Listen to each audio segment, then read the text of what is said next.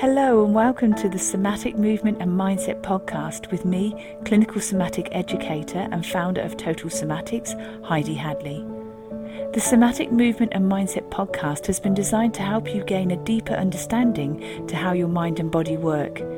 You will learn about your amazing mind and body and why over time you can feel pain, recurring injuries, and poor posture. Within this podcast, I will teach you why this doesn't have to be your future or the norm for you. Would you like to learn how to reduce pain, move freely, and gain a new lease of life? Let's get started. Hello, and welcome back. Now, in this episode, we're going to look at how you can release tight hips and ease back pain with pandiculation. Now, in the last episode, we looked at how there are so many disadvantages to stretching. And with the neuromuscular science proving that, so all the research around the world, we can see that stretching has very little impact on our overall health and well being. And it doesn't really improve the behavior and the performance and the output of your muscles. So, today we're going to consider the power of pandiculation. And so there are three steps to this process of pandiculation. And what the process of pandiculation will do is it will soften and release your muscle tension by getting to the control center that makes these behaviors happen. And that is your brain. So when we change the way that your brain communicates to your muscles, we can make huge shifts and changes. And so this is where pandiculation is so much more superior to stretching because pandiculation will reset your muscle length. It will also improve your motor function, or basically the output of your muscles, which we learnt last time is actually impacted when you stretch. And pandiculation is known as active lengthening, as opposed to passive or static stretching. So it's called active lengthening because pandiculation is involved. And pandiculation stimulates your brain to create re education of muscles and also to enhance movement, muscle memory, and performance. And so pandiculation allows your brain to take back conscious or voluntary control of what had been until this point a subconscious or involuntary type muscles. So there are three distinct phases that I'm going to break down with you today on how pandiculation helps and, and what happens in a process of pandiculation. So the first stage is the contraction. Now, when we contract your muscle, it's a slightly stronger contraction than the existing contraction. So we don't do a big, big contraction because in some cases, if people have got very tight muscles, they haven't got a lot of capacity to tense much more. So it's just a little bit more than the existing contraction. And the reason for that is because we then from that contraction, we send sensory information to your brain so that your brain is able to feel and become aware of that muscle again. Because as we've considered in previous podcast episodes, what can happen through repetition and through stress and habits and all sorts of behavioral patterns, your brain can develop a level of amnesia and it can simply forget how to consciously or voluntarily move a muscle so movement patterns within your muscles are lost. And before you know it, you're just living on autopilot. So the contraction is really powerful. It has to be strong enough for your brain to sense it, but not too much that it's going to create discomfort. And that's why pandiculation is so, so powerful and so effective for people that have a lot of pain because we don't have to work hard. We are working really smart and intelligent with your incredible soma. So after the contraction phase, we have a second phase, and that's called the slow release phase. And this part is where we have to be really mindful. And the reason for that is that the slower the release, the greater impact this has on your brain. Because the release is where your brain is actually noticing, it's soaking in this information and the details of the movement, knowing how it can fully release and let go. You see, this is what's really powerful is the slow release is part of that re-education process.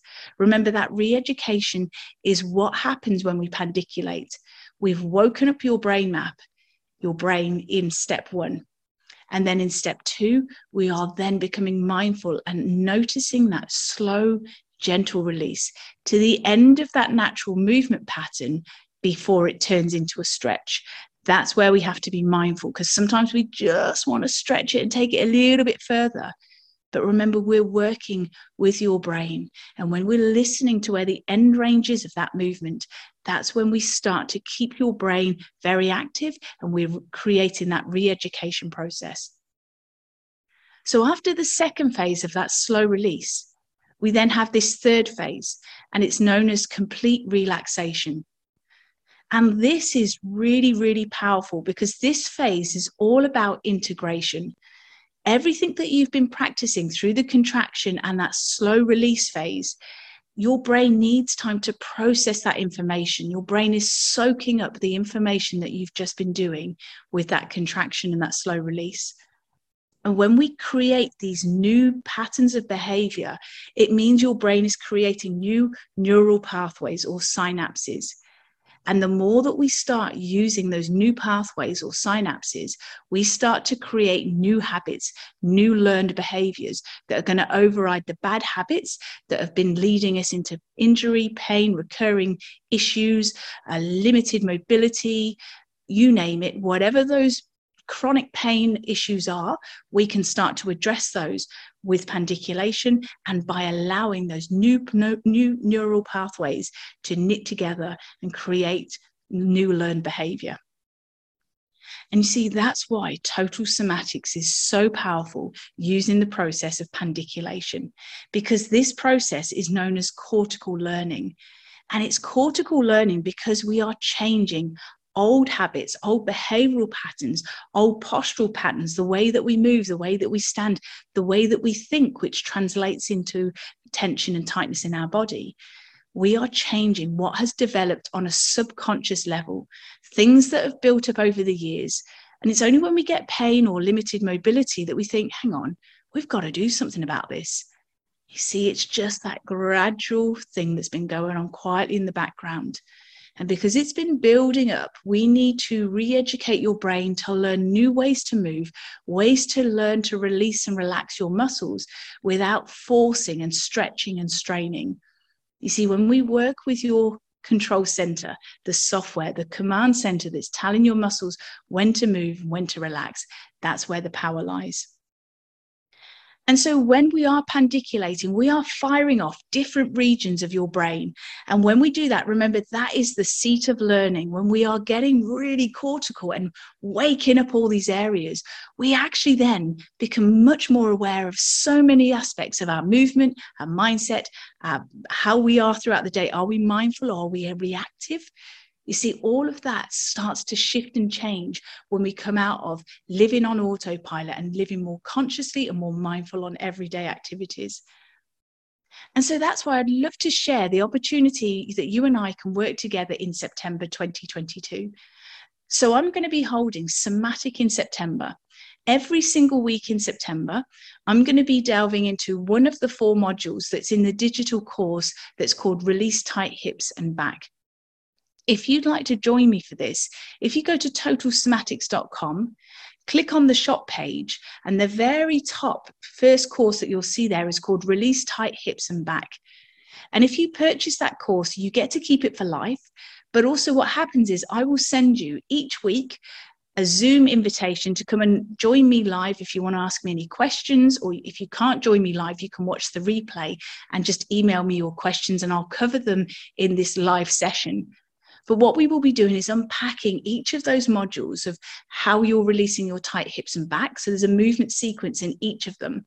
And what we will do is learn a little bit more how we can then adapt it and change it into different settings so that you can really take these skills and then move forward with them.